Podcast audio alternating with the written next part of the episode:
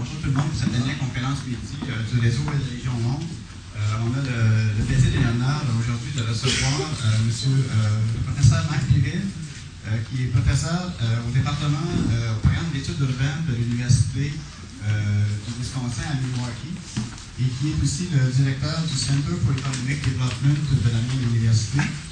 Euh, Aujourd'hui, euh, M. Levine, le professeur Levine va nous faire une, une conférence, une présentation euh, autour du thème de la classe créative, concept notamment euh, élaboré par euh, Richard Florida de Pittsburgh, et, et la prospérité urbaine, euh, mythes et réalités. Euh, vous pouvez voir que la conférence est enregistrée euh, sur euh, caméra vidéo euh, par le Centre collégial de développement de matériel didactique. Euh, alors, c'est à l'intention des, euh, des étudiants des cégeps de la région de Montréal. Euh, et euh, la, la conférence va être mise en ligne euh, sur le site du centre ainsi que sur le site de V R. Alors, merci. Nous sommes contents. Merci. Je suis très content d'être chez vous aujourd'hui. On est à Montréal. J'aime beaucoup vivre à Milwaukee, mais je préfère Montréal un petit peu. Il y a quelques différences. C'est un plaisir de, de, de, de visiter I N R S également, euh, d'avoir des échanges intellectuels. Euh, je trouve euh, pendant des années que I N R S est la boîte intellectuelle sur des études urbaines la plus impressionnante en Amérique du Nord. Jean-Pierre, tu peux me payer maintenant. C'est euh, surtout, euh, surtout un plaisir euh, d'être ici aussi, de discuter la thèse de la classe créative, parce que c'est évidemment c'est une, une théorie très, très influente maintenant dans le monde de, de développement économique. Et rares sont les théories de développement urbain à, à avoir eu autant d'influence vraiment ces dernières années que celle de la montée de la classe créative de Richard Florida. Euh, cette théorie euh, popularisée dans l'ouvrage euh, de deux mille deux de Florida, intitulé « The Rise of the Creative Class », et j'imagine que tout le monde l'a lu ici, et euh, promue euh, sans relâche par la litanie ininterrompue de ses conférences et consultations. Cette théorie veut que la vitalité économ économique euh, des villes dépend euh, de leur capacité d'attirer et d'entretenir une nouvelle classe d'écrivains, d'artistes, d'architectes et de programmeurs, Euh, pour ne citer que quelques occupations dites créatives par euh, Florida. Cette thèse a gagné euh, l'approbation à une vitesse fulgurante par les professionnels de développement économique et, et par les dirigeants municipaux d'Amérique du Nord. Je vous donne quelques exemples. La ville de Baltimore, il y a deux semaines, a lancé une initiative appelée Creative Baltimore et Euh, conçu pour, et je cite, « promouvoir Baltimore auprès de la classe créative, étudiante, artiste, parente, esselée, entrepreneur et jeunes euh, jeune professionnels. » À Memphis, un plan de développement local rédigé avec l'aide des experts conseils de Richard Florida Creativity Group a recommandé une stratégie d'investissement dans des installations urbaines comme des pistes de cyclisme, des clubs de nuit et de loisirs sur les berges du fleuve, ce qui, d'après Florida, attira, attirera les membres de la classe créative euh, vers la ville de Memphis. Et au Michigan, toujours d'après les avis, euh, les avis experts de, de l'omniprésente de M. Florida, euh, la gouverneure Jennifer Granholm a lancé une initiative dite Cool Cities, les villes branchées. Elle a demandé aux maires de deux cents villes du Michigan de proposer des idées pour encourager un environnement à la page et cool qui, selon les théories de M. Florida, attire la classe créative. De nombreuses autres villes, Albuquerque, Milwaukee, Cincinnati, Syracuse, ont organisé des sommets et ont retenu les services de Florida Incorporated pour les aider à assurer la croissance de la très importante classe créative dans leur collectivité. Et ce phénomène, bien sûr, ne se limite pas aux États-Unis. En effet, le ministère ontarien de l'entreprise, des débouchés et de l'innovation a commandé un rapport de Florida sur la façon dont les villes ontariennes peuvent concurrencer en matière de créativité. Et à Montréal, bien sûr, le plan de développement économique récent de la ville, intitulé « Montréal, ville de savoir », est truffé de références à Florida et aux supposés liens entre l'importance en nombre de la classe créative et la vitalité économique locale.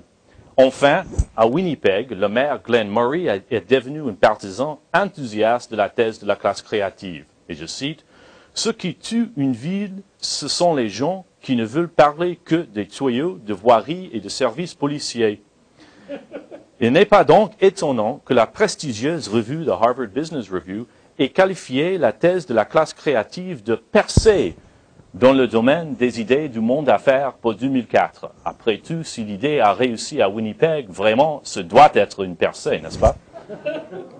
Bref, la propagation de la théorie de la classe créative de M. Florida euh, parmi les technocrates du développement économique est en vérité remarquable. Cette conquête intellectuelle est d'autant plus étonnante si l'on considère les deux faits suivants. Tout d'abord, une grande partie de ce que Florida écrit au sujet de l'importance croissante des emplois de la classe dite créative dans la structure professionnelle nord-américaine n'a rien d'original et, et a d'ailleurs été avancée par des auteurs comme Peter Drucker, Robert Reich et David Brooks. Deuxièmement, et ce qui est plus important, il n'existe pas l'ombre d'une donnée empirique pour étayer aucune des hypothèses centrales de la théorie de la classe créative relativement au développement économique urbain. Il n'existe pas de rapport entre la taille de la classe cré- créative et la vitalité économique. De plus, les autres célèbres assertions de M. Florida, à savoir que les villes comportant un grand nombre de bohèmes et une forte population gay sont gagnants sur le plan économique, et que les villes prospères sont les villes cool, avec les cafés et les clubs de nuit à la mode attirant la classe créative. Euh, ces assertions ne sont étayées par aucune preuve. En fait, comme la majorité des résidences de plupart de, de, des métropoles nord-américaines, les personnes occupant des emplois dits créatifs ont plutôt tendance à vivre des bons lieux. Fait qui nous porte à croire que les stratégies pour attirer la classe créative dans les régions métropolitaines ne serviraient pas à grand-chose pour revitaliser euh, les villes centrales. Je présenterai mon exposé d'aujourd'hui en trois parties. En premier, j'examinerai bri- brièvement les principaux éléments de la thèse de la classe créative et mettrai en lumière ses, ses lacunes méthodologiques et conceptuelles. Deuxièmement, je présenterai des preuves empirique relative, relativement à certains des principales assertions de M. Florida sur le rapport entre le classe, la classe créative et la prospérité économique urbaine. Troisièmement, j'examinerai bré, brièvement certaines des implications de ces conclusions en matière de politique. Malheureusement, la thèse de la classe créative n'est qu'une autre mode ridicule chez les universitaires. C'est une démarche qui, par son influence sur les technocrates de développement économique et les dirigeants municipaux, menace de dilapider des ressources précieuses au profit d'efforts futiles pour concurrencer en matière de créativité. C'est une sirène qui distrait notre attention des véritables problèmes des villes nord-américaines, l'étalement urbain et la polarisation régionale, les, dé, les dés, désinvestissements des grandes sociétés dans les villes centrales, la crise fiscale perpétuelle des villes centrales et la détérioration des infrastructures municipales, y compris le capital social et humain.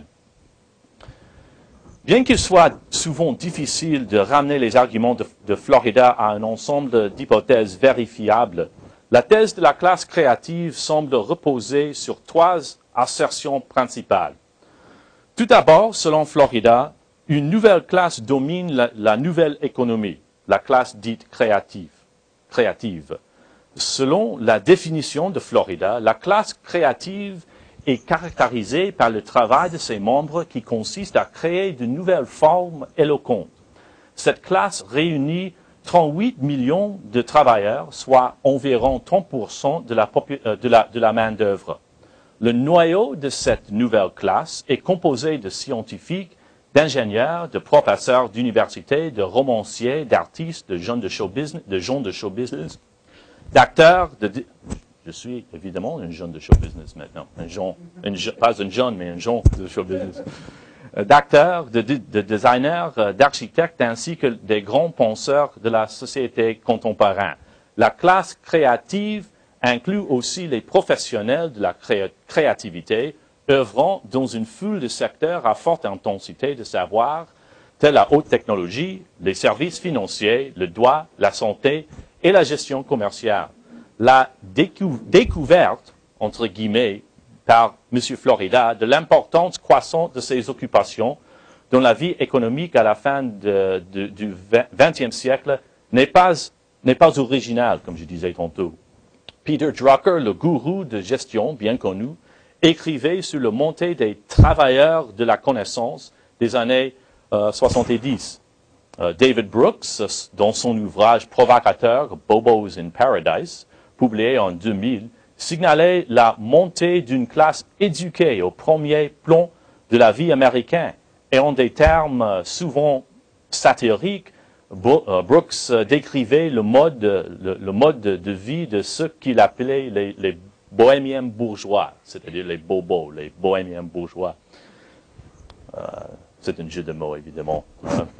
Et la classe créative de M. Florida ressemble étrangement à une version réchauffée des analystes symboliques identifiés dans le livre de Robert Reich, publié en mille neuf cent quatre-vingt-onze et intitulé « The Work of Nations, Preparing Ourselves for the twenty-first Century Capitalism ». Et aussi curieux euh, que cela puisse paraître, aucune référence à l'ouvrage de Reich ne figure dans « The Rise of the Creative Class ». Dans l'étude de Reich, les analyses symboliques sont les travailleurs qui, et je cite, « résolvent, identifient et règlent les problèmes et manipulent des symboles ». Cette manipulation des symboles peut supposer la conception de nouveaux modèles financiers, la conception de nouveaux logiciels, la création artistique nouvelle ou le divertissement des foules. Reich a ensuite fait le recensement des emplois des analyses symboliques, auteurs et rédacteurs, professeurs, ingénieurs, architectes, et cetera, bref, à peu près les mêmes qui figurent, qui figureront onze ans plus tard euh, sous la rubrique de la classe créative de Florida. Mais Reich, par contre, est considérablement plus prudent dans son recensement de la nouvelle classe. Par exemple, Florida regroupe indifféremment tous les avocats et programmeurs dans la classe créative. Or, comme le souligne Reich, il arrive que les programmeurs doivent exécuter, exécuter simplement un travail de codage répétitif et que certains avocats passent leur vie entière à faire, à faire euh, des choses que, que les gens ordinaires trouveraient insupportables, tel, tellement elles sont monotones. Produire les mêmes vieux testaments, contrats et divorces, jour après jour, en changeant seulement les noms. J'ai même entendu parler de professeurs d'université, confie M. Reich, Euh, qui donne même cours, euh, qui donne les mêmes cours depuis trente ans, longtemps après leur cerveau s'est atrophié. Mais je ne crois pas ces histoires. Dans l'analyse de M. Reich, ces travailleurs ne sont pas des analystes symboliques, mais d'après Florida, toutes ces personnes seraient désignées indifféremment comme des membres de la classe créative. Nous touchons ici à une lacune fondamentale de, des travaux de Florida. Sa définition de la classe créative est tellement vaste et gonflée qu'elle perd sa signification sur le plan d'analyse. Son livre est en gros une ode au pouvoir de la créativité, mais Florida n'était pas par aucune preuve le contenu créatif des postes qu'il dit appartenir à la classe créative. De plus, il définit la classe créative d'une façon tellement large que, en fin de compte, il n'existe pas beaucoup de, de différences entre les villes et les régions, et les régions qui sont censées être les, des serres chaudes euh, de, la classe, de la classe créative et celles qui ne le sont pas. En fait, presque toutes les grandes villes et régions possèdent une masse critique de la classe créative. Par exemple, euh, le, le, le, le, le, le premier tableau, adapté du livre de Florida, indique que, que le pourcentage qui représente par rapport à la main-d'œuvre totale les professions de la classe dite créative dans les grandes, régi- grandes régions métropolitaines américaines. Comme le tableau l'indique, la fourchette de la part de l'emploi occupée par la, classe créa- par la classe créative est plutôt mince. En effet, un écart de moins de neuf points de pourcentage sépare une région à forte densité de la classe créative, Denver, euh, au huitième rang, d'une région à faible densité de la classe créative, Grand Rapids au Michigan, euh, au, Michigan, au euh, quarante-huitième rang. Un écart de seulement trois points, ou si vous voulez, quelques milliers d'avocats, euh, sépare, sépare Houston au dixième rang euh, de Portland au, au trentième rang. En d'autres termes, indépendamment de la question de savoir si Florida a défini, a défini de façon appropriée, appropriée ce qu'il appelle la classe créative, son assertion concernant la montée de cette catégorie euh, de travailleurs est, dans un temps dépourvu d'originalité, empruntée et elle manque de rigueur sur le plan conceptuel. Et dans un deuxième temps, euh, cette assertion ne fait pas des grosses distinctions entre les structures professionnelles de la plupart des régions métropolitaines et des villes. La deuxième grande thèse de, For- de Florida veut que la classe créative soit le moteur du succès économique des villes et des régions. Contrairement à David Brooks, qui tourne en dérision le souci de soi-même et les habitudes de consommation ostent- ostentatoires euh, de ceux qu'il nomme des bobos, et contrairement à Robert Reich, qui met en garde contre, la, euh, contre le sécessionnisme et l'intérêt personnel étroit des analystes symboliques, qui, euh, selon lui, menacent euh, de, pola- de polariser euh, les régions métropolitaines, euh, M. Florida affirme que, et je cite, « l'avenir économique même des villes dépend de cette, euh, dépend, euh, de cette nouvelle classe ». Pour citer de nouveau Florida, mes travaux de recherche me portent à croire que nous sommes témoins d'une des plus grandes migrations de l'histoire humaine. Faisons fi apparemment des vingt millions d'immigrants étrangers qui sont arrivés aux États-Unis entre mille neuf cent quatre-vingts et deux mille, et de la migration de quatre millions de Noirs du Sud entre mille neuf cent quarante et mille neuf cent soixante-dix, qui a transformé de façon radicale la nature de l'Amérique urbaine. La seule moyen, selon Florida, de rendre aux économies urbaines et régionales leur caractère concurrentiel consiste à agir sur les conditions sous-jacentes qui motivent la classe créative à choisir ses endroits. Dans, dans un instant, je présenterai des données sur la question de savoir s'il existe en fait un lien entre la taille de la classe créative d'une ville et une région et sa performance économique. Il importe ici de faire remarquer deux erreurs méthodologiques capitales dans la façon dont Florida aborde la question. Tout d'abord, comme je l'ai déjà indiqué, il emploie une systé- une, un système de classement des régions créatives qui, bien que séduisant pour les médias et les professionnels de développement économique, est trompeur et déficient sur le plan de la méthode- méthodologie.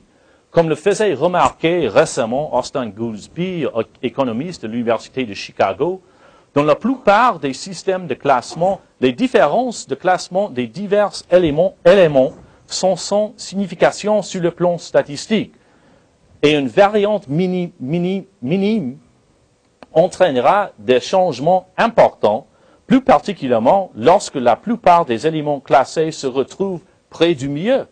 Comme nous l'avons vu, c'est exactement le cas du classement des régions créatives par M. Florida. trente-quatre des quarante-neuf régions métropoli- métropolitaines les plus grandes aux États-Unis se retrouvent à au plus de cinq, pourcenta- euh, cinq points de pourcentage l'une de l'autre quand elles sont classées selon le part de tous les travailleurs qui représentent la classe créative. L'écart entre les régions est trop mince pour que le système de classement de Florida ait quelques valeurs analytiques que ce soit. Deuxièmement, Florida néglige de définir avec soin, des précisions et d'une façon consistante les unités géographiques dont il essaie, par sa thèse de la classe créative, d'expliquer la bonne fortune économique. Bien qu'il parle indifféremment de villes et de régions dans son livre et de ses articles, la thèse de la classe créative est présentée surtout comme une théorie qui explique pourquoi certaines villes sont gagnantes alors que d'autres ne le sont pas, de longs passages de The Rise of the Creative Class sont consacrés à la question de savoir pourquoi la classe créative est attirée dans certaines, dans certaines villes. Dans, une, dans un article largement diffusé, Florida présente un classement de créativité pour les villes. Et dans son site web, il invite des internautes, des internautes à, vérifier, à vérifier le classement de leur ville en fonction des divers indices qu'ils proposent. Et pourtant, et il faut insister là-dessus ici, tous les indices et toutes les données de Florida concernent les régions métropolitaines. Il ne présente aucune donnée sur les villes dans aucun de ses écrits. Il n'y a rien, par exemple, sur le nombre de postes de la classe, de la classe créative dans les villes, ni rien sur la question de savoir si la classe créative a tendance à vivre dans les villes ou dans les banlieues, bien que Florida soutienne que la classe créative est attirée par les environnements urbains authentiques et uniques. Autrement dit, la thèse de la classe créative, perçue comme une théorie innovatrice de la croissance urbaine, est acceptée avec enthousiasme par, par les dirigeants municipaux de l'Amérique du Nord comme une stratégie de développement économique urbain, ne contient absolument aucune preuve à l'appui de ce qu'elle avance en ce qui concerne euh, les villes.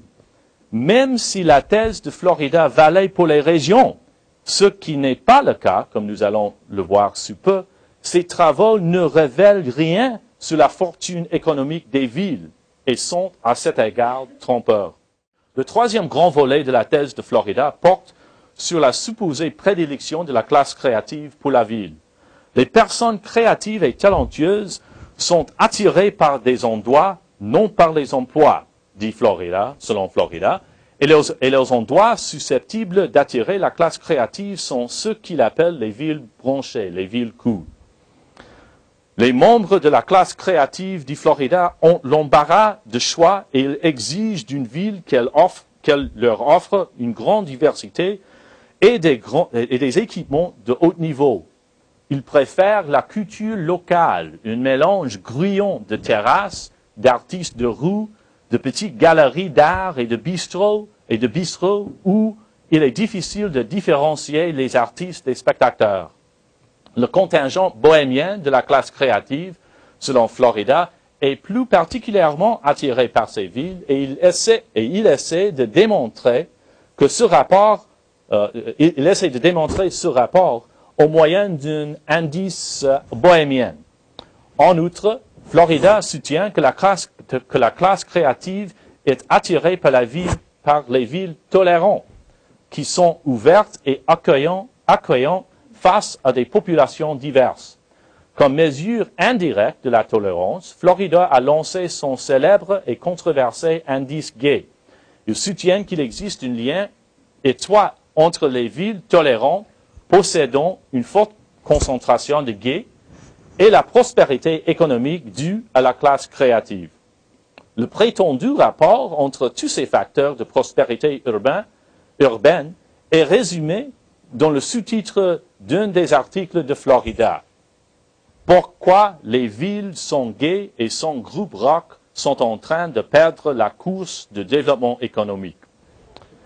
L'argument de la ville cool est, à bien des égards, l'élément clé de la thèse de la, euh, de la classe créative. En, eff, en effet, il établit un lien de cause à effet entre les types de villes, la croissance de la classe créative et la prospérité urbaine. Et cela a une incidence directe sur les technocrates, technocrates du, du, du développement économique. Il dit, cultivez le caractère cool de la ville et vous allez, vous allez attirer la classe créative et avoir la, la bonne fortune économique. De nouveau, bien que le caractère cool des villes soit au cœur de la théorie de Florida, il ne présente aucune donnée sur les villes. Tous ces indices célèbres concernent l'échelle métropolitaine et, comme nous allons le voir, ne sont assortis d'une aucune donnée empirique à ce niveau d'analyse non plus. De plus, bien que Florida inclut de longues anecdotes sur ce que la classe créative attend des villes, anecdotes recueillies au cours d'entrevues et de groupes de concertation sont données de, à l'appui qu'il dit avoir tenu à, à la grandeur du pays. Il ne présente aucune donnée concrète et systématique, systématique, systématique euh, comme par exemple euh, des, répons, des, répons, des réponses à un sondage euh, sur ce qui incite la classe créative à choisir tel ou tel lieu. On fait de nombreuses études sur, le, sur les choix de lieux des particuliers et des entreprises, indiquent que les facteurs du caractère cool de M. Florida sont rarement cités. Ce sont les emplois, le logement, les écoles, la, fa la faiblesse du, du taux de criminalité et la propreté de l'environnement qui attire les immigrants. Enfin, comme nous le verrons, son indice gay est une mesure déficiente des villes tolérantes. Florida suppose, mais ne démontre jamais que l'indice gay est une bonne C'est une bonne indica indication de la tolérance. Mais alors, pourquoi s'agirait-il là d'un indice meilleur pour les, pour les migrants du degré de, tolér de tolérance d'une collectivité que, disons, les mariages interraciaux, plus visibles, surtout étant donné qu'une bonne proportion de la, popula de la population gay euh, mène une vie, euh, disons, placardée. De plus, l'affirmation fracassante de Florida, selon laquelle les villes sans gays perdent sur le plan économique, est une, est un exemple de la faiblesse de ses travaux. Il n'y a pas de grande ville ou région où il n'y ait pas de gays, et, comme il se doit, il n'existe pas des cartes, des cartes remarquables dans la proportion des ménages gays qui habitent les plus grandes régions métropolitaines euh, des États-Unis. Donc, pour résumer, la thèse de la classe créative emprunte beaucoup du travail d'autres chercheurs. Et quand Florida s'aventure sur des nouveaux terrains, comme lorsqu'il parle du rôle de la classe créative dans la promotion de la croissance économique urbaine, ou de la question de savoir si les villes sont gays et son groupe rock perdent la cause du développement économique, ses travaux sont entachés d'erreurs méthodologiques, de vide, de vide de, de, de, dans les données, de classement pseudo-scientifique, l'indice gay et l'indice bohémien, et de concepts douteurs, pour commencer par le concept même de la classe créative et celui euh, des, des villes cool. Mais ce qui est le plus grave, c'est que ces principales assertions sur la classe créative, quand elles sont soumises aux tests empiriques, sont tout bonnement fausses. Voyons maintenant certains des données empiriques.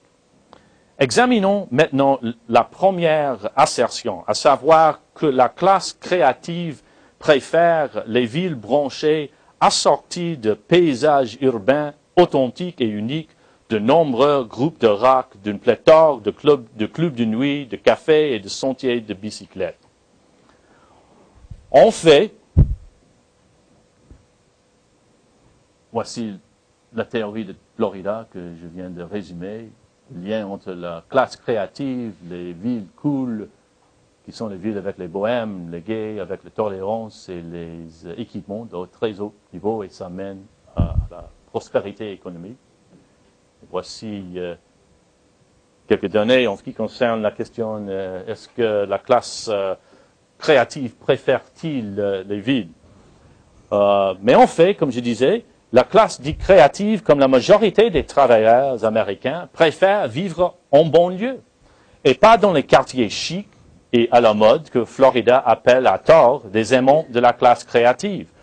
Comme ce tableau l'indique, la grande majorité de ceux qui détiennent des emplois de la classe créative dans les régions que Florida qualifie de carrefour de la classe créative habitent les, les banlieues. Tout comme la majorité, la majorité des travailleurs dans ces régions.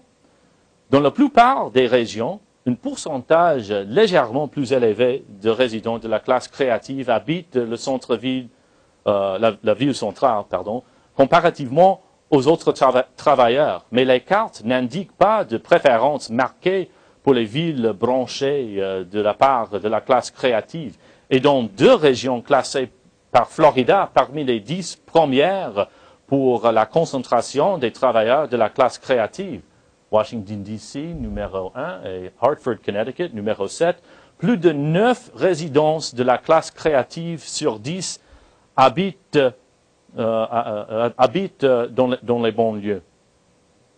Les tableaux, euh, les, les prochains tableaux révèlent la mesure dans laquelle la classe créative n'est pas particulièrement attirée par les villes centrales. Et deuxièmement, euh, comment la classe créative ne saurait servir d'encre solide pour ramener les résidents dans les villes centrales.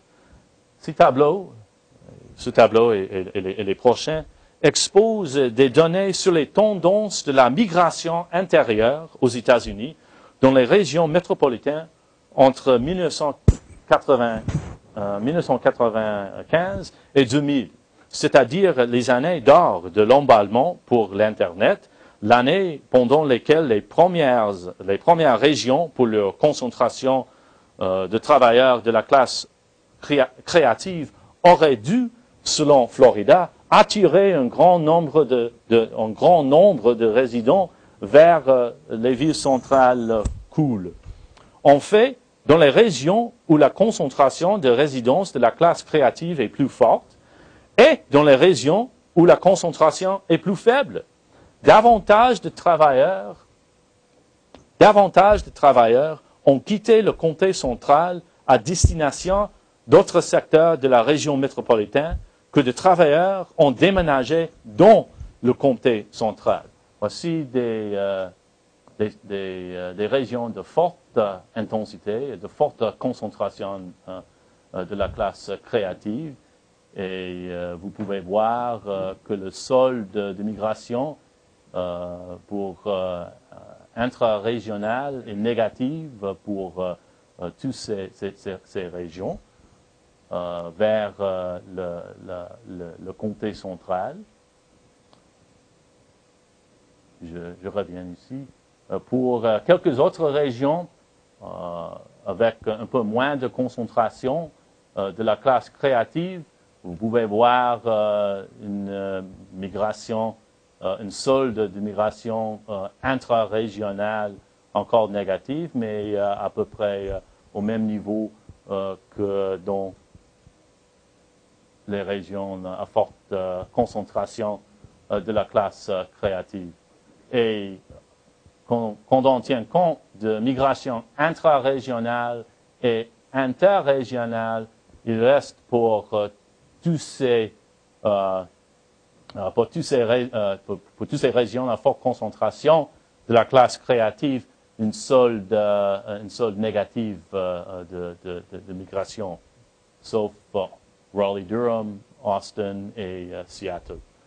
Même pour la catégorie de, de, de la classe créative, la meilleure catégorie disponible du recensement Euh, de migration, c'est les professionnels. C'est à peu près la, la, la même catégorie que Florida, Florida utilise euh, pour la classe créative. Et même pour les professionnels, euh, dans les régions de forte concentration euh, de la classe créative, on, on, on voit une euh, migration euh, négative, une solde de migration négative euh, dans, euh, euh, intra-régionale. Euh, qui indique euh, un manque d'attraction pour euh, la classe créative euh, vers, euh, vers euh, la, la, la, la, ville, la ville centrale. Pour le moindre dire, euh, ces données mettent en question euh, l'attrait irrésistible euh, des villes cool euh, pour euh, la, classe, la classe créative. Euh, quand on tient compte de la migration interrégionale, plusieurs comtés centraux des régions à forte concentration de travailleurs de la classe créative de Florida présentent une gain de migration entre mille neuf cent quatre-vingt-quinze et deux mille, mais pas plus que dans les régions qui occupent une rang inférieure dans son système de classement.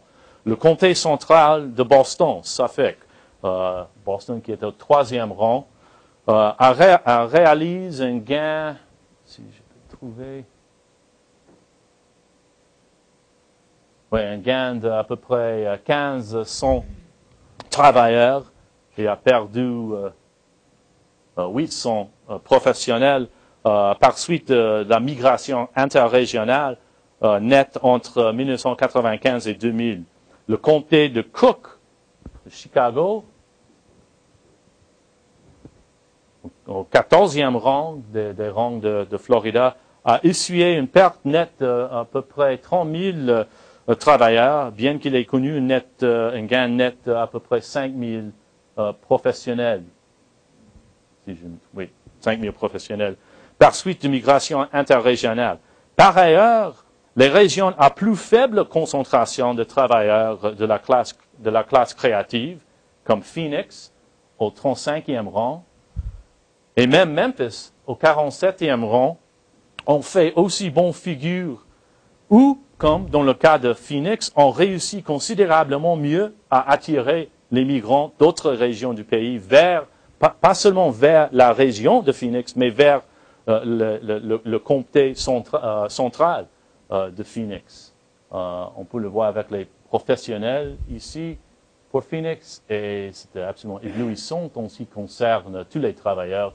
Euh, c'est le gain euh, le plus important de toutes les régions métropolitaines aux États-Unis. Euh, et on parle souvent de Phoenix comme un château fort euh, des personnes qui... Euh, euh, qui prend leur retraite dans un certain sens, pas nécessairement euh, la classe euh, créative, mais quand même euh, Phoenix, euh, Phoenix euh, a connu euh, ses gains euh, exceptionnels euh, dans les années euh, dans les années quatre-vingt-dix.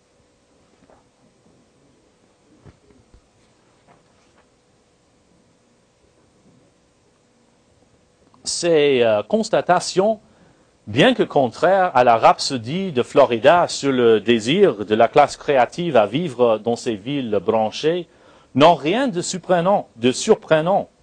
En mille neuf cent quatre-vingt-onze, Robert Reich mettait en garde contre, comme je disais tantôt, la sécession des analystes symboliques vers les banlieues résidentielles et les secteurs exurbains. Et je cite Reich, la grande majorité des spécialistes financiers, des avocats, et des cadres qui travaillent pour les compagnies d'assurance de Hartford, Connecticut, par exemple, n'imagineraient jamais vivre là. Après tout, Hartford est une des villes les plus pauvres au pays. Ils se ruent plutôt vers Windsor, Middlebury et d'autres cantons avoisinants de Connecticut, qui sont, faut-il s'en étonner, parmi les plus riches du pays. Ce qui est ironique et ridicule tout à la fois, pour le système de Florida, c'est que la région de Hartford se place au septième rang des grandes régions du pays pour le pourcentage de travailleurs titulaires d'emploi de la classe créative. Mais, comme l'indique euh, ce tableau, euh, surtout le tableau deux, je pense, non, oui, le tableau deux, euh, quatre-vingt-seize pour cent de ces travailleurs créatifs habitent les banlieues de Hartford. Ceci est loin d'être une illustra illustration brillante de l'attrait qui exerçait les quartiers urbains authentiques sur la classe créative.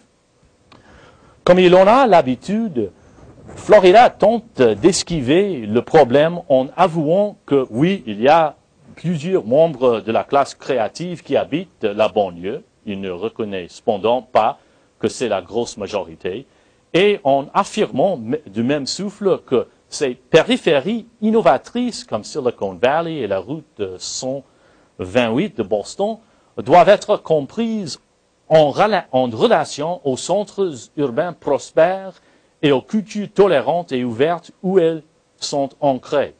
Mais ce n'est pas là ce que soutient Florida dans The Rise of the Creative Class. Ce sont les villes avec les groupes rock, les cafés, des cafés et des quartiers branchés qui attiraient la classe créative, non à titre d'observateurs remplis d'admiration ou de touristes venant d'enclaves exurbains éloignés, mais à titre, à titre de résidence, de résidents quotidiens de la ville branchée, de la ville vingt-quatre heures sur vingt-quatre. Et Florida soutient que la revitalisation des villes centrales et la croissance de l'emploi dans les villes sont la conséquence de l'attrait des quartiers urbains pour la classe créa- créative. Seattle illustre la tendance, affirme Florida, en mentionnant la croissance de la haute technologie dans le secteur commercial central dans les quartiers à la mode de le, de, euh, le long des, des quais à Seattle. Mais, comme le démontre le tableau deux, à Seattle, moins de, du tiers de la classe créative de la région de Seattle habite la ville de Seattle. En fait, entre mille neuf cent quatre-vingt-quinze et deux mille, le nombre des professionnels qui ont quitté King County à destination d'un autre secteur de la région métropolitaine où, presque tout le monde le savait, où est située une petite entreprise qui s'appelle Microsoft, euh, était plus de deux fois supérieur à celui des professionnels qui arrivaient dans King County. Cela n'a rien... Je présente... Euh, oui. Seattle là-bas, une solde négative à peu près euh, quatre mille euh, des professionnels euh, dans les années quatre-vingts, euh, quatre-vingt-dix. Cela n'a rien d'étonnant car dans la région de Seattle, comme la plupart des régions des États-Unis, la part du lion de la croissance de l'emploi est concentrée à l'extérieur de la ville centrale.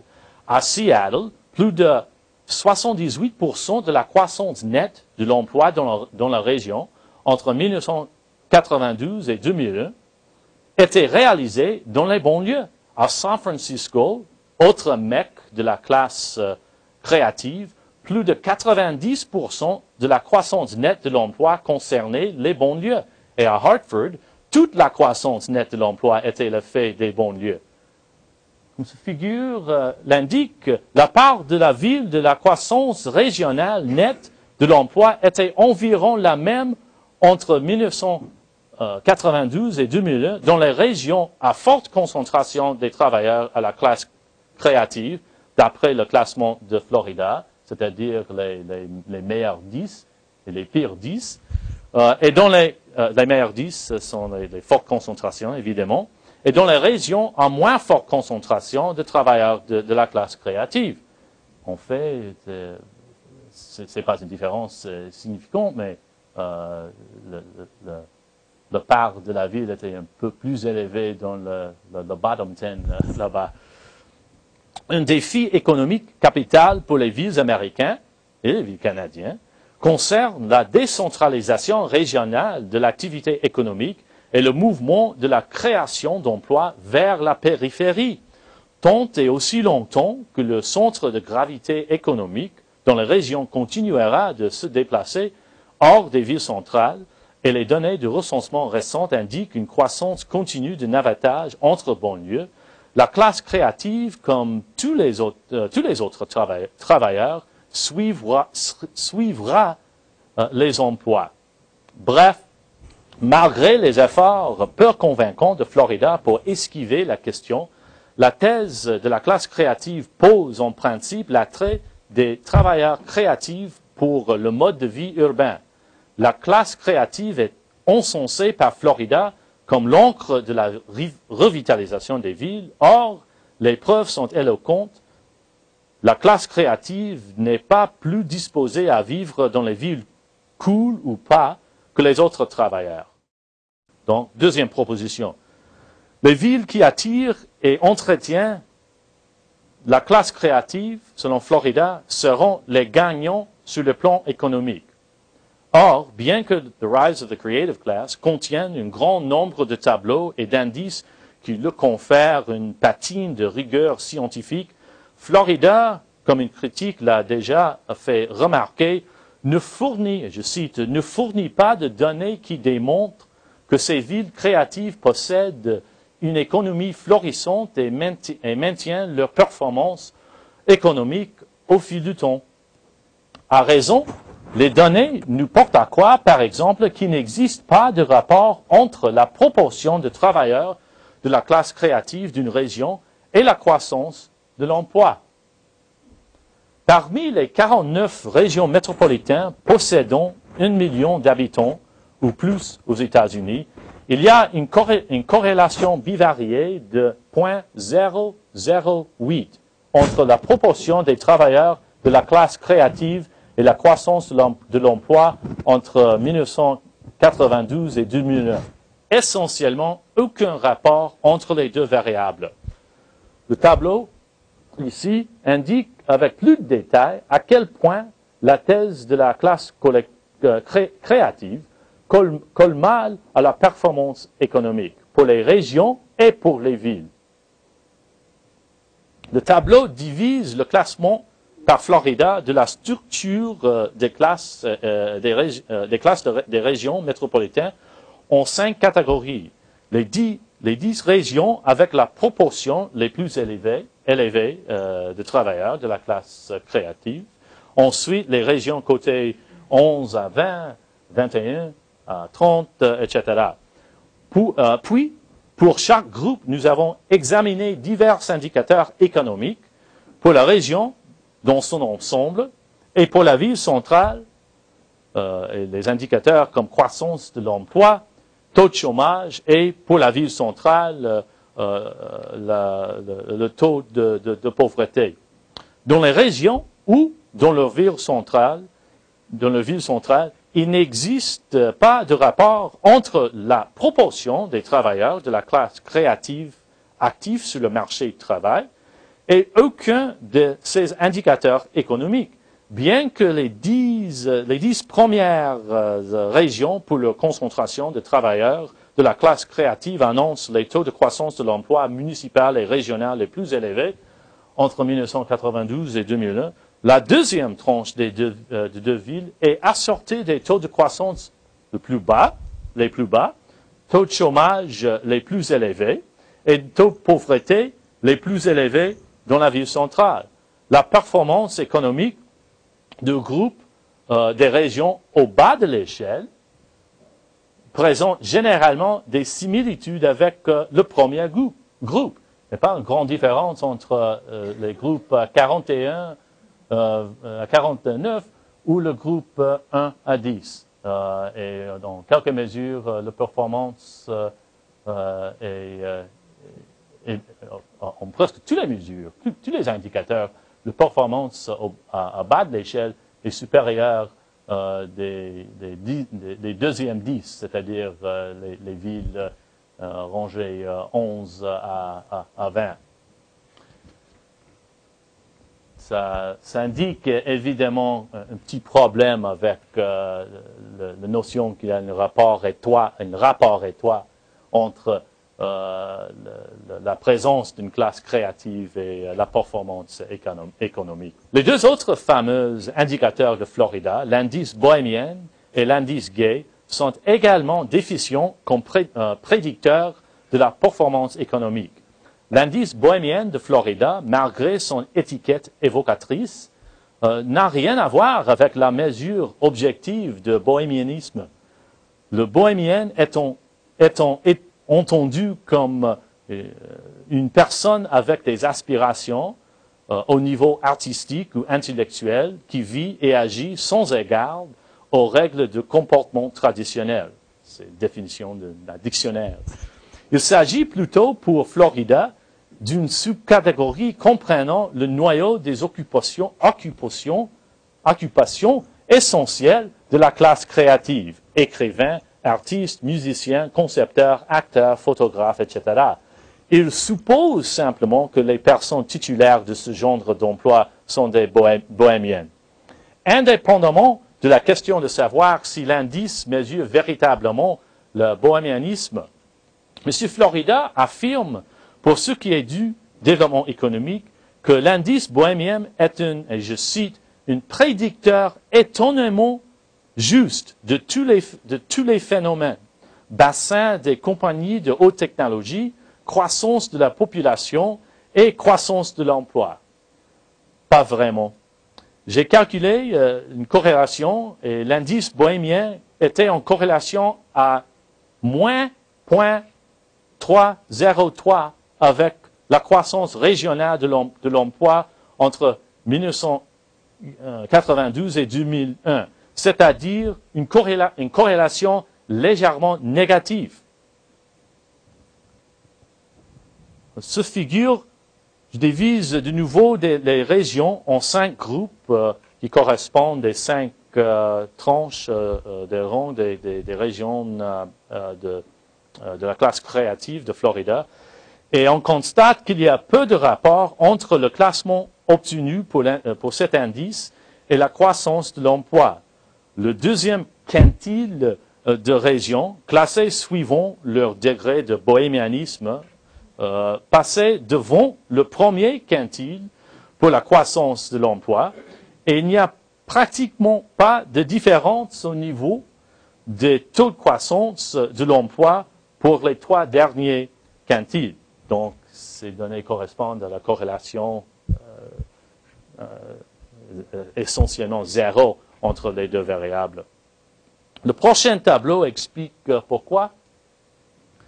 De nouveau, Florida a choisi un indicateur qui ne contribue pas à différencier les régions et les villes les unes des autres. Entre Dallas au quinzième rang et Jacksonville au quarante-neuvième et dernier rang, pour l'indice bohémien, on note une extraordinaire différence à zéro virgule quatre points de pourcentage au niveau de la proportion des travailleurs de la région qui sont titulaires d'emplois de bohémiens.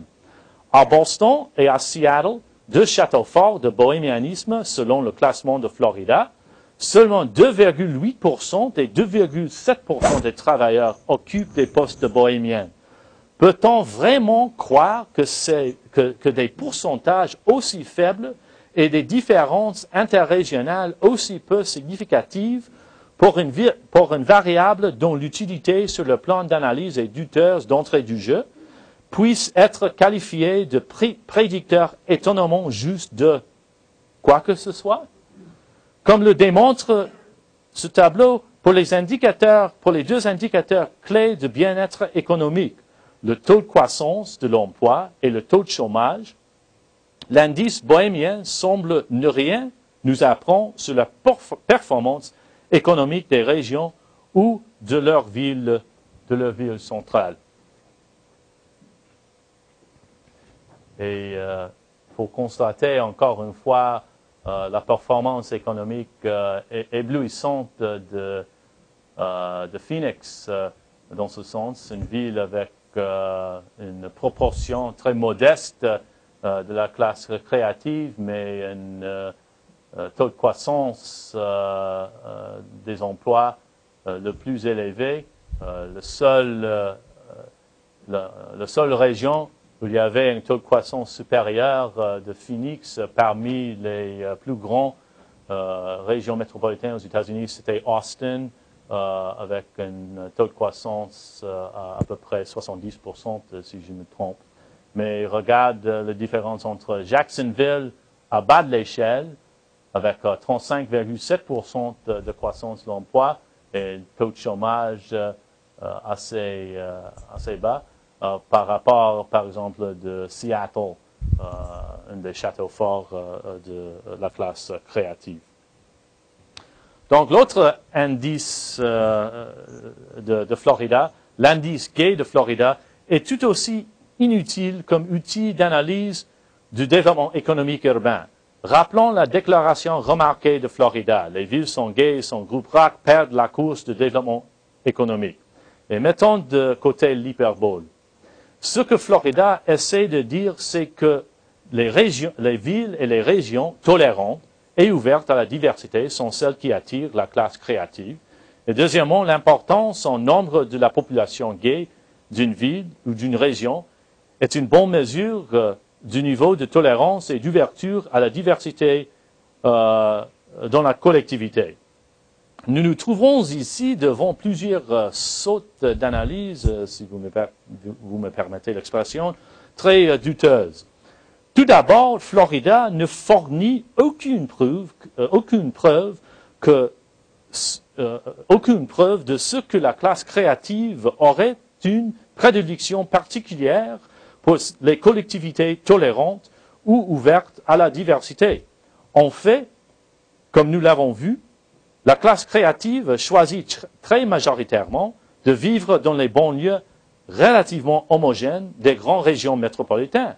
D'ailleurs, dans les travaux de Reich et justement moi-même, euh, nous démontrons, preuve à l'appui, comment les analystes symboliques se sont retirés dans des enclaves où la générosi- générosité, je cite Reich, euh, générosité et la solidarité s'arrêtent aux limites de nos valeurs euh, foncières euh, communes.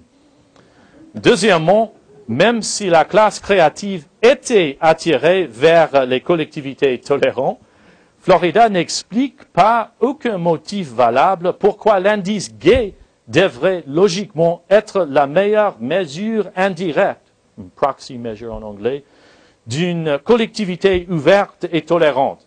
L'homosexualité reste toujours, comme je disais tantôt, dans la plupart des cas, un phénomène placardé. Pourquoi une caractéristique plus visible de la tolérance de la collectivité, comme la proportion des mariages interraciaux ou le degré de ségrégation raciale, ne serait-il pas un indicateur plus significatif? Et troisièmement, les meilleures données disponibles sur les ménages gays dans les villes et régions américaines, les mêmes données employées par Florida, Florida et son collaborateur Gary Gates, indiquent que les différences statistiques insignifi- insignifiantes entre les villes et les régions pour ce qui est de la proportion gay par rapport au nombre total de ménages.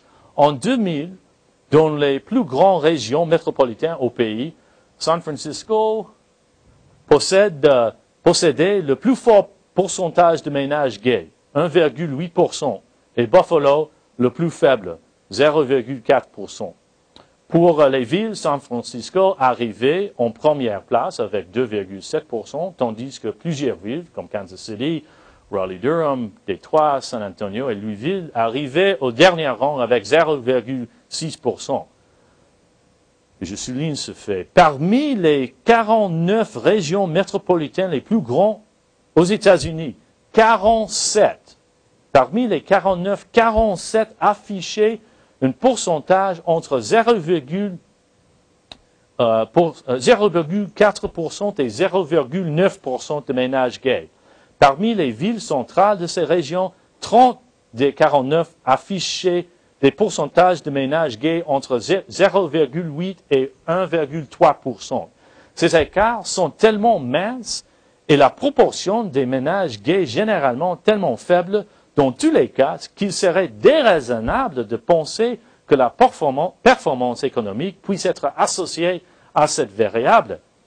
Et il s'avère évidemment que messieurs Florida et Gates euh, ont tort. L'indice euh, gay n'est pas lié à la prospérité économique urbaine. La, corréla- la corrélation de l'indice gay se situait à un niveau modeste, euh, zéro virgule vingt-neuf, euh, pour ce qui est de la croissance de l'emploi régional euh, entre euh, mille neuf cent quatre-vingt-douze et deux mille un.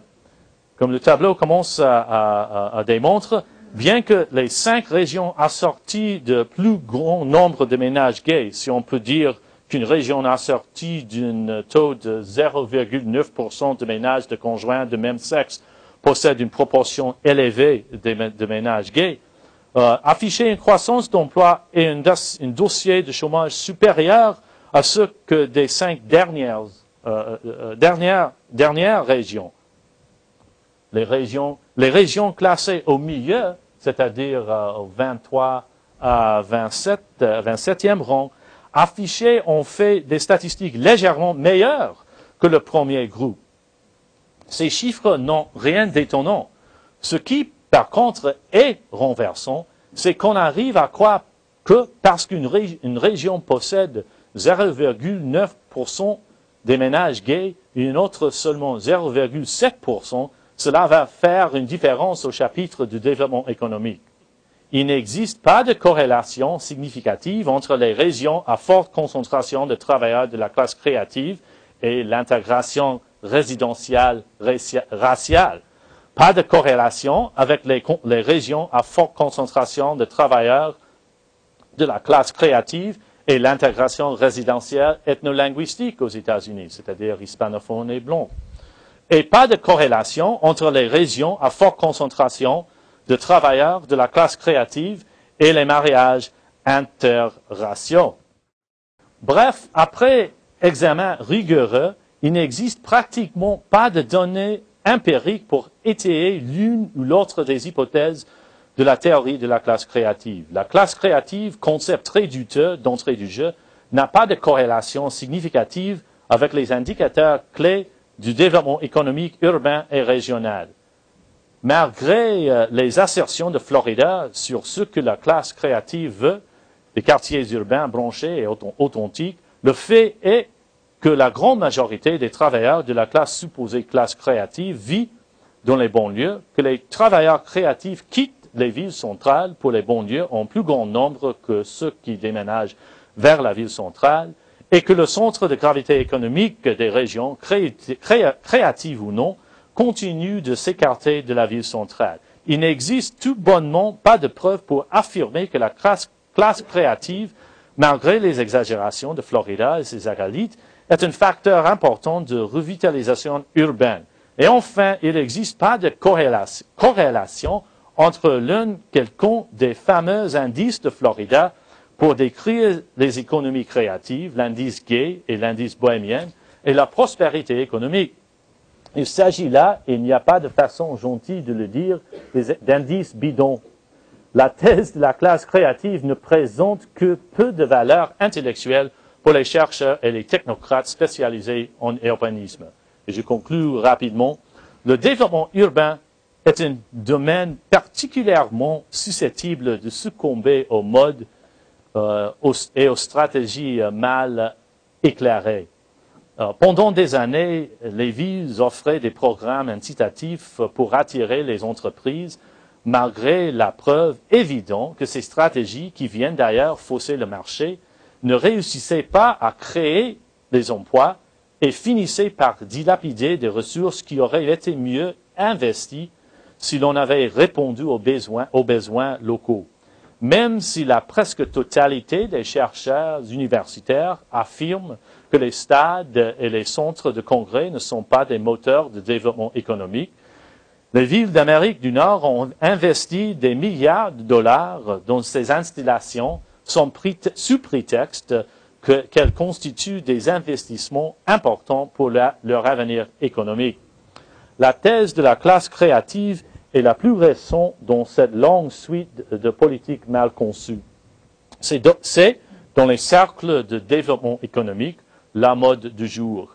Et comme la plupart des modes, elles ne contiennent pas que de, du faux, améliorer de, les installations de la qualité de vie dans les villes, comme les parcs et les espaces publics, à du bon sens pour des raisons autres que simples fait d'essayer d'attirer la classe créative, de promouvoir une collectivité, une collectivité ouverte et tolérante est une but louable, peu importe son lien avec le développement économique. Mais les disciples urbains de Florida risquent de gaspiller les, des ressources de plus en plus rares pour les plans conçus pour attirer une légion nationale imaginaire et même, selon les travaux les plus récents de Florida, une légion internationale de travailleurs créatifs libre comme l'air et en quête de la ville le plus cool de la planète. Dans un effort futile pour se constituer amis de la classe créative, les villes risquent de perdre de vue leurs défis et leurs priorités de base.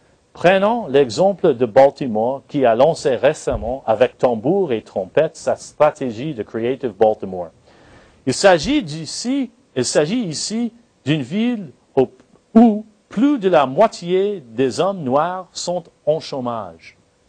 Voici une carte qui montre le pourcentage grandissant au fil des années, depuis les années soixante-dix, des secteurs de recensement dans la ville de Baltimore où en moins de cinquante pour cent des, euh, des hommes plus de seize ans, les hommes éligibles euh, au marché du travail aux États-Unis, euh, sont sans emploi.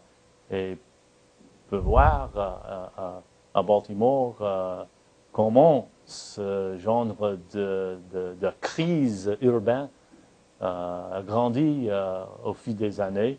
Euh, même chose pour euh, ma ville, ma ville qui est en train de se transformer en ville cool, mais en même temps, mais en même temps possède un taux de chômage euh, très, très euh, répondu euh, sur le plan territorial euh, à, à, à, à Milwaukee. Donc, euh, il s'agit à, à, à Baltimore, une ville avec euh, une, une, une, une, une ghetto euh, en, en pleine expansion, une ville où les, les écoles publiques ont fait faillite au début de l'année, vraiment fait faillite euh, au début de la, de l'année, et qui a vu sa, pop, sa population diminuer de quinze pour cent euh, depuis mille neuf cent quatre-vingt-dix. Les riches font sécession et quittent Baltimore entre mille neuf cent quatre-vingt-quinze et deux mille. Les ménages riches, avec les revenus de plus de cent mille dollars par année, étaient cinq fois plus nombreuses à quitter la ville pour, la banlieue, pour les banlieues qu'à déménager des banlieues, des banlieues vers, vers la ville. Dans ces circonstances, s'attacher à la classe créative revient à s'assurer que les fenêtres sont propres tandis que la maison brûle. Baltimore, comme la plupart des villes, n'a pas besoin de stratégie pour la classe créative. Elle a besoin d'une stratégie pour reconstruire les écoles publiques, pour créer l'emploi pour les résidents locaux et pour établir des alliances régionales afin d'élargir la réserve des ressources pour la revitalisation urbaine.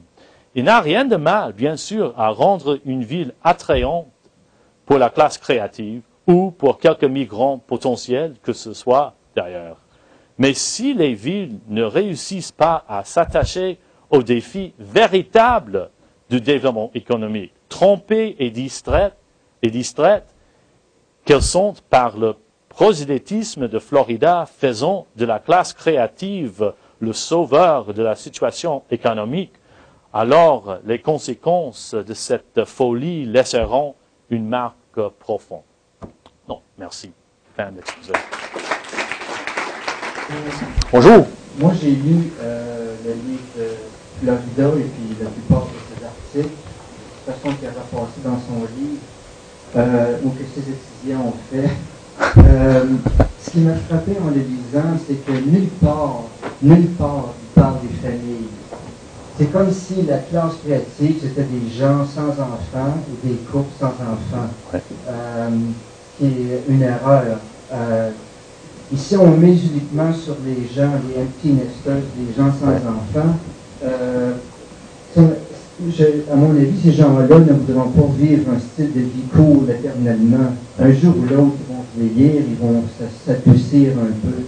Euh, donc, c'est quelque chose qui m'a frappé. Et euh, on a l'impression que dans son livre, euh, Richard Florida parle de lui. D'autant plus qu'il se, se, se prend un exemple à nauseam. Ouais. Il parle même de sa bonne, euh, qui euh, gagne un gros pique-nique, et puis qui, soit, soit disant, fait partie de la classe créative elle-même. Ouais. Euh, donc, euh, c'est vrai, lisez le livre, je ne blague pas. La bonne de ouais. Richard Florida fait partie de la classe créative. Donc, c'est... Euh, et puis ça devient très subjectif. On dirait qu'il y a un agenda personnel dans ça. Donc, c'était... Puis, euh, la plupart des villes aussi, qui sont dans le top dix ou vingt, sont tous des villes qui ont au moins une très grande université américaine. Des comme euh, Minneapolis, je crois qu'il y a cinquante mille étudiants. Euh, Austin et puis euh, Raleigh-Durham. Bon, évidemment, ce sont des villes qui ont de très grandes universités. Boston, sans commentaire. Euh, San Francisco, Hartford, je ne sais pas vraiment où elle est, mais bon, bref, c'est... Peut-être. Donc, euh, évidemment, euh, c'est ça, c'était mes commentaires. Merci. Quelqu'un d'autre veut intervenir? Regardez, je suis en retard avec l'intervention. Je pense que c'est une lacune majeure dans l'analyse de, de, de Florida. Et, on a l'impression maintenant que les villes pensent qu'ils peuvent repartir le ville seulement avec euh, les gens, euh, les, les jeunes, euh, pas, pas avec les familles. Euh, et ça constitue un bassin plutôt mince pour rebâtir le ville. C'est pourquoi je, je mets l'accent sur les autres politiques, c'est-à-dire rebâtir aux États-Unis, au Canada également. Les écoles publiques, et les, les, les quartiers résidentiels pour les familles, parce qu'il faut établir une stratégie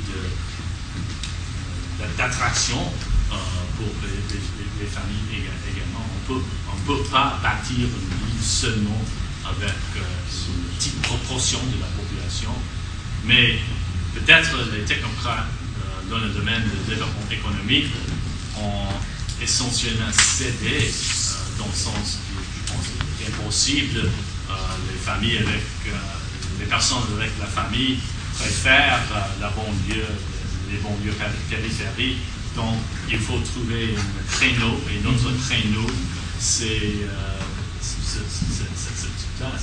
L'autre, l'autre euh, commentaire euh, euh, que vous avez fait, euh, il, il semble que, que, que Florida part euh, d'un très petit groupe euh, dont il appartient, mais chose qui est frappante pour moi, c'est comment, pas seulement les autres personnes comme Florida, un peu comme les personnes dans le les communautés des arts, les culturelles, des arts dans, dans les aux États-Unis pensent ah, ok, c'est très bien d'avoir la, la, la théorie de Florida parce que ça montre que nous sommes, nous sommes importants, que les arts sont moteurs de l'économie, de développement économique.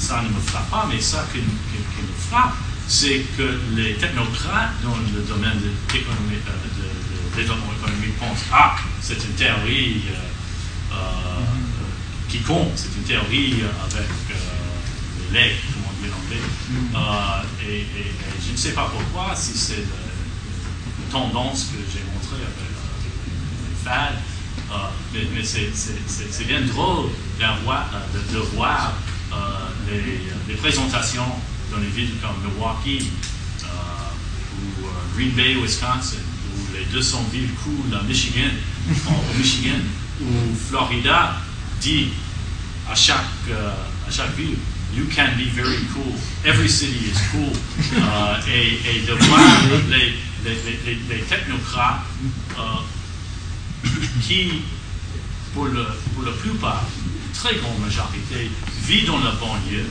euh, qui, qui n'a rien à voir, euh, sauf peut-être euh, travailler dans la ville centrale, dit ah oui, c'est ça, les, les cool cities, the way to go. Malheureusement, je n'ai pas lu beaucoup, dans, au lieu de, pas comme euh, au collège ici. Mais c'est une question des dates pour les statistiques. Et, et euh, j'ai compris qu'il y a beaucoup de consultations vis-à-vis le période d'observation que nous avons pour les autres. Ici, on, je vois que c'est quatre-vingt-quinze, euh, deux mille, c'est logique, c'est la période plus récente.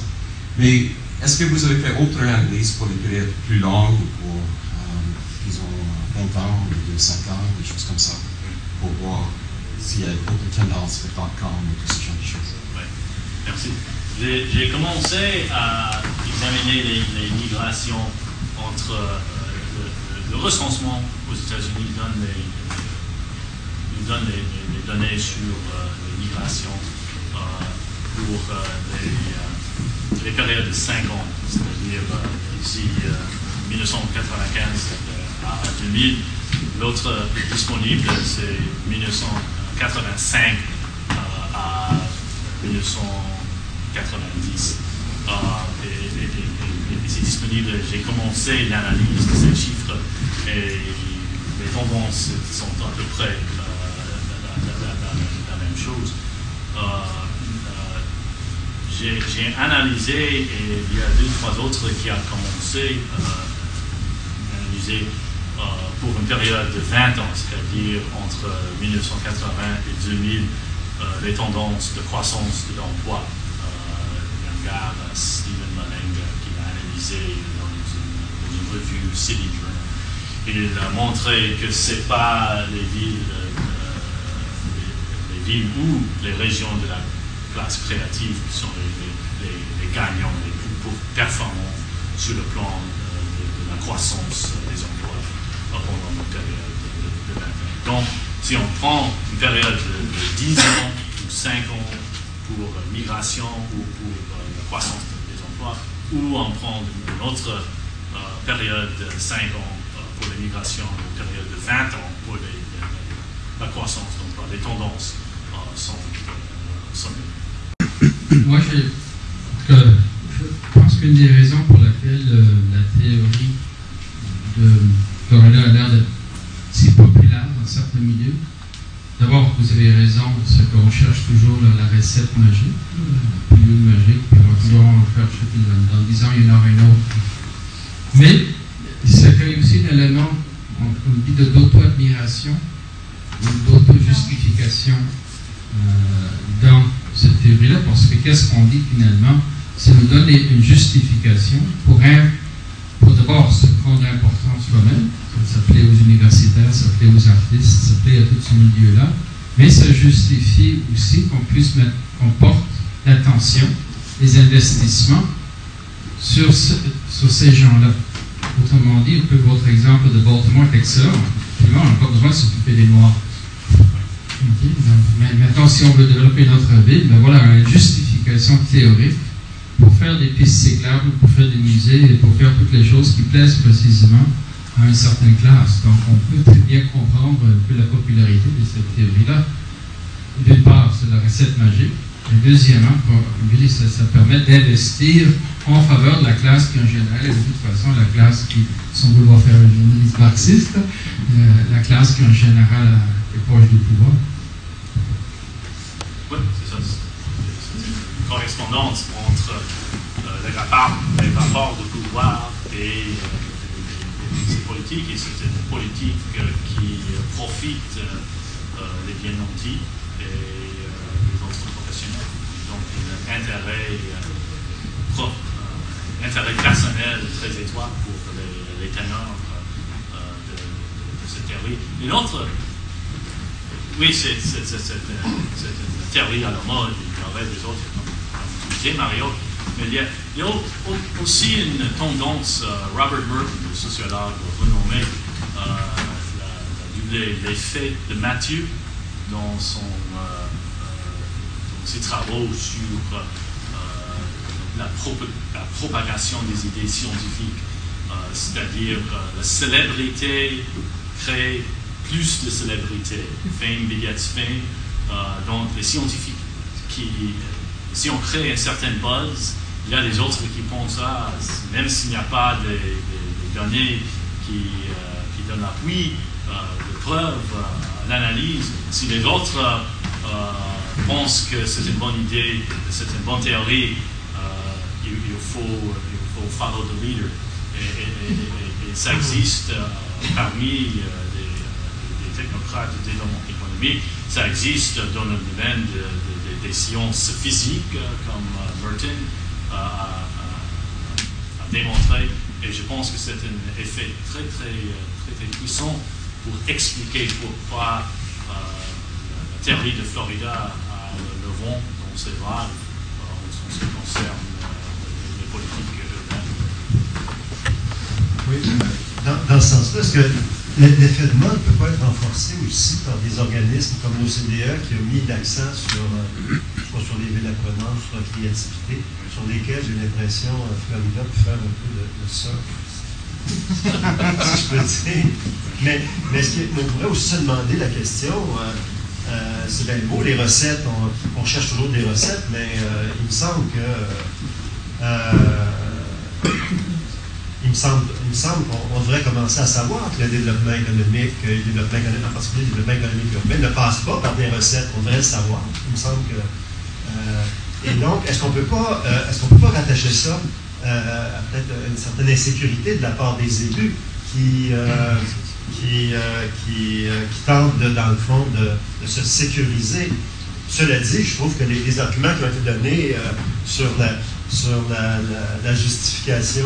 Euh, théorique que donne cette théorie-là, que, que, que, que donne les, les hypothèses de Florida ou les, la thèse de Florida pour, euh, pour conforter les élites, effectivement, c'est une bonne, c'est une bonne piste. Et je pense que les élites ne savent pas quoi faire en ce qui concerne la revitalisation des villes. Quand on voit une carte comme celle de Baltimore, et vous êtes maire de Baltimore, c'est un peu difficile à voir. Qu'est-ce qu'on peut faire pour renverser le vapeur ici? C'est beaucoup plus facile à envisager. Ah, si nous avons des plus de nuit, peut-être qu'on peut avoir plus de places créatives euh, et tout le monde peut penser que ça va améliorer notre situation. Donc c'est une espèce de, de faillite euh, dans le monde de, de, Ce qui est curieux aussi, c'est la façon, euh, je ne connais pas très bien les, les travaux de Florida, mais la, la façon dont ça renverse euh, notre idée habituelle de l'embourgeoisement, la gentrification, parce que si on pense à la classe vraiment créative, donc pas la définition large de, de Florida, mais vraiment les artistes et les, les écrivains, par exemple, ils ont plutôt besoin de villes mal prospères et de, de, de, de quartiers qui sont pauvres parce qu'ils ne peuvent pas se payer les, les, les loyers dans les quartiers euh, plus investis. Donc, euh, ça, c'est ça. Normalement, on pense que la, en fait, c'est la classe euh, créative, si on, on veut dire, les, les, les gens plus prospères qui suivent euh, les vrais créateurs. Et, et je ne sais pas qu'est-ce qu'il a à dire sur le, la, la gentrification participative, par exemple, on a vu ici sur le plateau de Montréal. Montréal. Je pense que c'est un très bon jour derrière l'engouement euh, des quartiers et qui euh, tient compte de la contradiction que je pense que vous avez bien remarqué de, de ce genre d'argument, de fait d'argument. Parce que c'est absolument vrai que dans, dans une ville comme, euh, comme Boston, où le, le, prix, le prix de logement, euh, je pense, moyenne, à peu près une maison unifamilière maintenant, euh, à peu près euh, quatre cent mille dollars. À San Francisco, c'est à peu près la même chose, et les loyers sont très élevés. C'est très difficile pour euh, les vrais bohèmes. Euh, De, de vivre en ville, euh, cette contradiction entre les villes créatives et euh, la réalité socio-économique des vrais problèmes. L'autre point un peu différent, c'est que Florida, je pense, confond euh, d'une façon très, très, très importante euh, cause et, et, et effet. Et, et, et quand il dit Euh, c'est la classe créative, c'est la classe créative euh, premièrement, et deuxièmement, les emplois, au lieu de, les entreprises sont là avec les emplois, et puis la classe créative euh, suivre. Prends l'exemple de ces euh, top dix. Parce que toutes ces régions sont les régions qui, dans les années quatre-vingts, justement, ont reçu le pavillon des dépenses, des dépenses du département de défense aux États-Unis. Washington, D C, évidemment, Pentagon, et les euh, supplies, euh, pas, pas, pas, pas tellement Raleigh-Durham. Uh, Raleigh-Durham, c'est le Research Triangle, uh, plus tard. Mais Boston, un des gagnants uh, avec des contrats faramineux, Euh, du, du, du département de défense, Austin, Houston, euh, Dallas, qui est quinzième euh, dans, dans la liste, Hartford, c'est intéressant, hein? Hartford, de, de, de, de seule raison, parce que c'est un peu bizarre, voilà. Hartford comme un château fort de la classe créative, avec cinq cents euh, créateurs dans la ville centrale, c'est pas, pas grand-chose, mais c'est parce que Hartford euh, a reçu euh, plusieurs euh, contrats, euh, les, les compagnies aérospatiales en particulier ont reçu euh, des contrats du, du département de défense euh, dans les années quatre-vingts, mais ils s'installent tous euh, dans la région périphérique, et ça n'a rien à voir avec la théorie de Florida, mais quand même, Hartford est numéro sept pour la Florida. Denver, Seattle sont les gagnants euh, sur le plan de, de distribution des dépenses euh, du département de défense. Donc, on peut faire l'argument, et ça, je trouve absolument drôle, que Florida fait l'argument que c'est la tolérance et l'ouverture des villes qui créent des concentrations de la classe créative, et on peut faire l'argument que c'est le département de défense ouais. qui n'est pas renommé pour son tolérance et ouverture qui a créé les châteaux forts de la classe créative. Autre argument pour l'autre jour.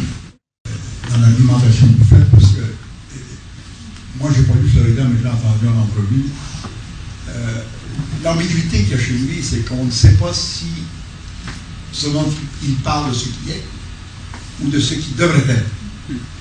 Est-ce que c'est une théorie descriptive ou c'est une théorie normative? Chez Florida, il n'y a pas la distinction que faisait Weber entre le is et le rock. He's talking about the rock. Okay? Et ça, ça, je peux comprendre que de ce point de vue-là, euh, on, on peut soumettre sa, sa théorie à la validation puis euh, la, la, la, la, faire ce que vous en avez fait. Mais je comprends très bien par ailleurs pourquoi ce genre de théorie-là peut avoir un tel attrait pour la classe politique. Parce que la classe politique, elle est caractérisée par un... un déficit d'imagination considérable. Elle est en panne, la classe politique. Dans les problèmes, vous le décrivez.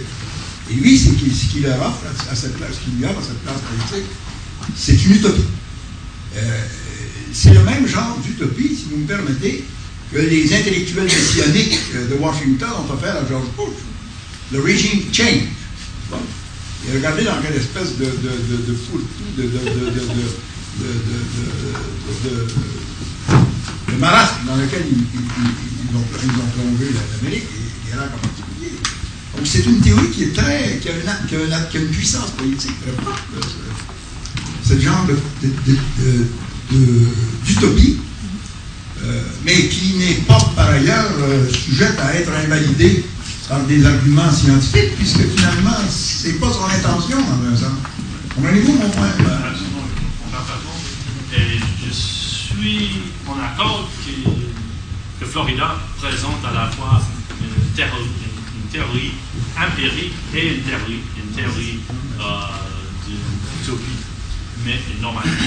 Mais il est important de savoir que,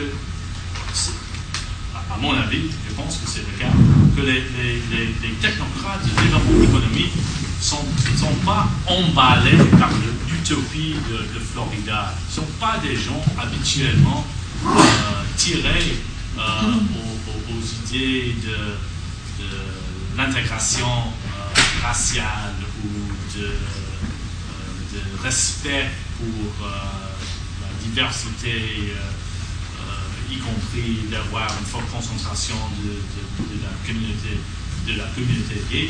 C'est, c'est, c'est pour lui euh, une, une théorie qui, et, et je suis en accord avec ce que vous disiez, vous disiez que, que c'est des gens qui manquent d'imagination, mais pour lui c'est pur, c'est simplement une théorie qui lui promet de créer des emplois.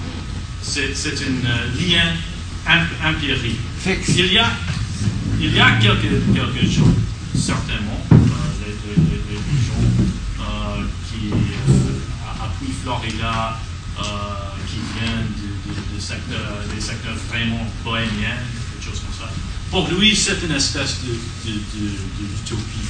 Euh, mais, mais je pense que la vague euh, floridienne, si vous permettez l'expression, euh, l'origine, c'est pas une, une recherche à une utopie euh,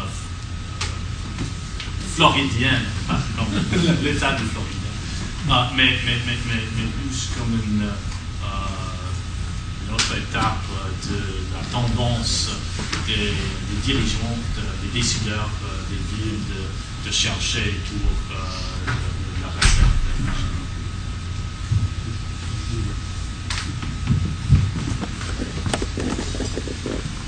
Oui.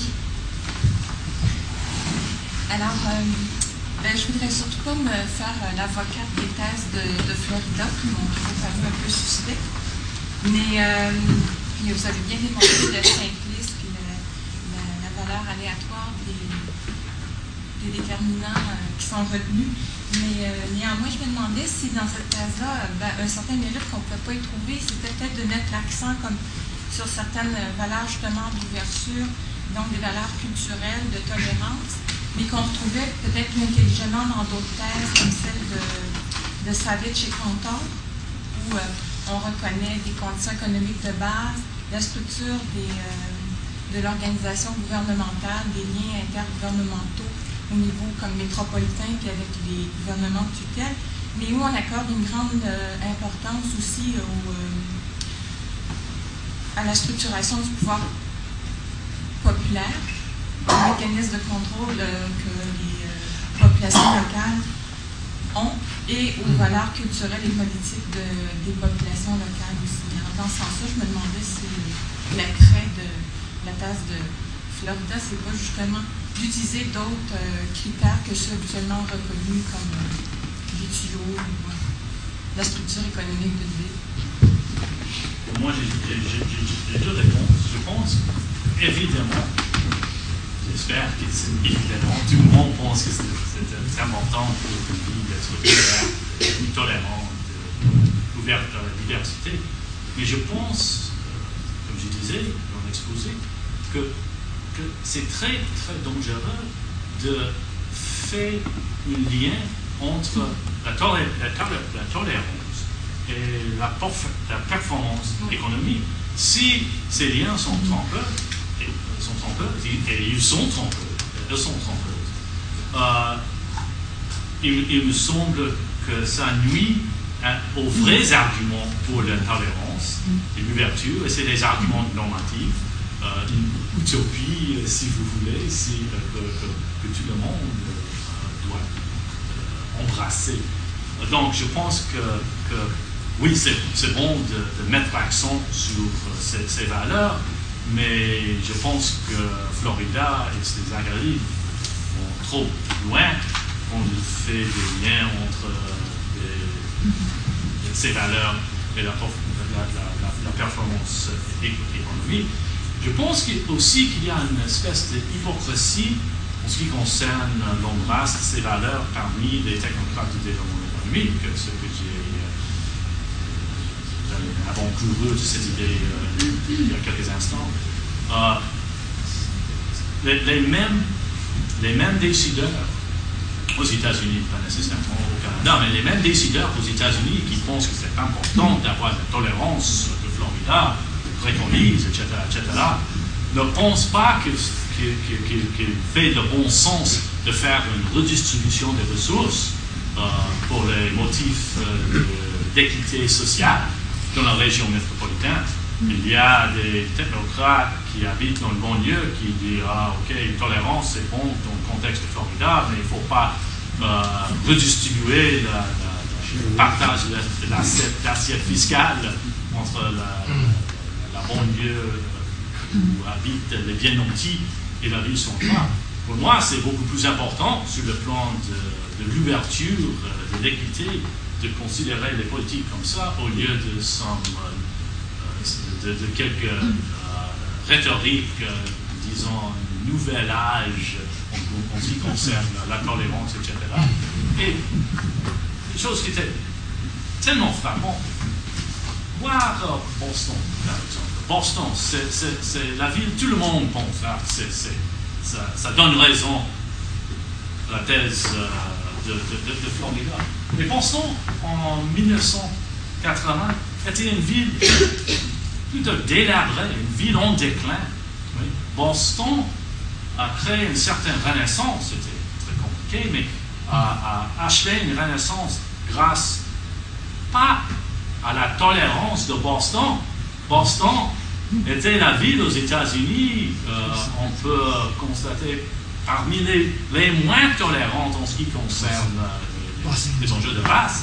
Euh, parmi, euh, pendant des années soixante-dix, c'était une des villes avec les émeutes entourant euh, les efforts pour avoir l'intégration raciale des écoles. Donc, c'était pas très tolérant et c'était pas une ville très ouverte aux gays ou, ou les autres, et cetera. Et c'était pas une ville avec une très grande classe de créateurs. C'était une ville qui avait Harvard, M I T, les autres villes, et conjuguée avec les dépenses du département de défense, les contrats pour Harvard, M I T, les autres, euh, et les investissements très très importants dans l'infrastructure publique, pas seulement le Big Dig, mais les autres euh, investissements très très importants dans les milliards de dollars. Boston a connu une boom des années, euh, des, des années quatre-vingt qui a mené à une situation, je n'ai pas la, la carte de Boston dans PowerPoint, mais qui a mené à une situation où Boston, c'était un peu comme Baltimore, avec la croissance de ce niveau de, de, de chômage, de sans-emploi, jusqu'à euh, quatre-vingts, et après quatre-vingts, une réduction. Boston, également, après quatre-vingts, était un des villes avec les plus progressistes, les maires les plus progressistes aux États-Unis, avec la politique de redistribution, euh, toutes sortes d'organismes communautaires pour euh, cibler les investissements dans les, euh, dans les quartiers euh, plus, plus démunis. Donc, ce n'est pas une revitalisation grâce à la classe créative, c'est une revitalisation grâce aux euh, dépenses publiques, défense, euh, voirie, et cetera, et cetera, et une, une, une, politi une politique locale, euh, disons, de, euh, sociodémocrate. On ramenait un petit peu la, la balle dans notre cours parce que euh, on a accusé les politiciens de ne pas avoir beaucoup d'imagination et donc d'être euh, ravis d'avoir une recette. Bon, et je ne vais certainement pas les défendre, mais euh, je voudrais quand même souligner le fait que, un petit peu comme avec euh, la thèse du capital social, on assiste à une étrange alliance entre euh, bon, les pouvoirs politiques et certains scientifiques. Bon, après tout, Florida euh, écrit dans le journal de l'Association américaine des géographes. Euh, bon, donc, euh, il a du succès aussi parce qu'il y a euh, une caution scientifique quelque part qui, qui, lui, est, euh, qui lui est donnée. Bon. Alors, euh, je, je trouve que euh, on, on, on se trouve dans une période où à la fois les scientifiques reçoivent beaucoup de pression pour euh, faire euh, des recherches utiles, bon, et euh, certainement à raison, euh, mais euh, je pense qu'on a ici un exemple des dérapages auxquels ça peut conduire, et euh, bon, euh, auxquels on est très coutumier ici au, au Canada aussi, hein, euh, bon, je peux parler de là, mais euh, bon, on, on a aussi nos, nos, nos propres euh, intellectuels et scientifiques euh, bon, qui de temps en temps font des dérapages de ce côté-là. Alors, euh, je, je trouve que c'est un, un phénomène plus général, Euh, qui, qui, qui nous interpelle tous euh, beaucoup. Euh, puis euh, bon, quand on voit un petit peu les, les, les, les transformations euh, du domaine de la recherche aujourd'hui, euh, c'est inquiétant. Euh, les, euh, parmi les vrais problèmes auxquels les grandes villes font face, hein, il y a le problème de la quart de la population qui n'est pas scolarisée. On le sait, quand on regarde euh, l'école par école, qu'on suit les cohortes sur euh, une dizaine d'années, on voit là, comment y a, les gens quittent l'école, puis bon, ne diplôment pas. Et les solutions à ça, euh, les, les administrateurs municipaux locaux, ils ont pas, ils ne voient pas beaucoup de contrôle là-dessus, parce que souvent, ils ont, ils ont c'est une responsabilité autonome, les commissions scolaires ou euh, les conseils scolaires. Et il euh, n'y a pas de concertation dans beaucoup de cas entre les villes et, et les organismes scolaires qui pourraient à terme amener un, un changement profond, c'est-à-dire l'éducation d'une plus grande partie de la population. Alors beaucoup de dirigeants locaux, vous le dites, on l'a dit ici aujourd'hui, cherchent des quick fix. C'est un fixe. Euh, je l'ai vu dans ma carrière personnelle, j'étais euh, près des, des, des dirigeants politiques, je les appelais les conseillers. Et c'est ça qu'ils cherchent, parce que les solutions aux problèmes véritables de la société s'étalent sur de nombreuses années, demandent la coopération de gens de, de, qui sont qui, qui ont des disons des euh, qui sont qui sont des contrôles qui sont bien de l'État, de la province ici, l'État fédéral ou la, la ville et la commission scolaire. C'est très fragmenté. Les, les euh, comment dirais-je, les, euh, euh, les endroits, les, les intervenants euh, répondent à des dirigeants politiques à plusieurs niveaux, et ça, c'est compliqué. S'asseoir pour trouver des solutions, ça prend du temps, et les gens sont élus pour quelques années, ils ont besoin d'avoir des solutions que les gens comprennent. Il y a une autre, euh, je pense, qu'il y a une, une autre raison pour laquelle euh, ces théories-là sont euh, populaires euh, auprès de... des populations aussi, euh, c'est que c'est simple, hein? C'est très simple, même simpliste. Ensuite, euh, les gens, les médias, ils font partie de cette classe-là, hein? Alors, euh, on en parle dans les journaux, la, la grande presse euh, parle de Florida, euh, beaucoup, beaucoup, beaucoup. Ça conforte les gens. Euh, où est-ce qu'il y a un espoir, quelque part, de s'en sortir? Alors, euh, c'est une espèce de, de convergence... Euh, parfaite, c'est la perfect storm euh, intellectuelle euh, dans, dans, dans le sens qu'Annie euh, exprimait euh, le dérapage euh, parce que c'est évidemment un contexte où euh, on, on veut que les universitaires euh, font de la recherche pertinente. Donc Florida euh, patine d'une chercheur sérieux, parce que tu sais, il publie des articles dans les revues, professeur, Charlie Merlin. Mais en même temps, il a popularisé une théorie qui, s'il n'était pas un universitaire, ça serait absolument ridicule de personne ne prendre au sérieux ses idées. Mais parce qu'il est universitaire et parce qu'il y a des, des, des gens dans le média, qui peut plus loin populariser les travaux parce qu'il y a des groupes d'intérêt pour qui les idées de Florida correspondent à leurs intérêts personnels. Euh, et toi, on commence à avoir une espèce de perfect storm pour une idée sans mérite, mais qui avance, qui avance partout. Il y a presque, je pense, je n'ai pas recensé euh, complètement, mais je pense qu'il y a presque trente, trente-cinq mille aux États-Unis maintenant qui sont en train de, de créer une stratégie pour euh, euh, attirer la classe créative. Si on, on consulte le site web de Florida, euh, qui, qui fait des consultations partout, euh, Des, des conférences, il l'appelle parce qu'il pense qu'il est un rock star. C'est le, le, le tour T-Rock, The Rise of the Creative Class, T-Rock. Donc, avec euh, des lunettes fumées, c'est une vraie rock star. Et, et dans ce sens-là, je pense que c'est une perfect storm euh, qui, euh, qui nuit aux travaux sérieux des chercheurs euh, dans le domaine de, de, de, de développement. Une dernière intervention? Oui. C'est moi encore. Euh, euh, euh, le site web, c'est creative class dot com.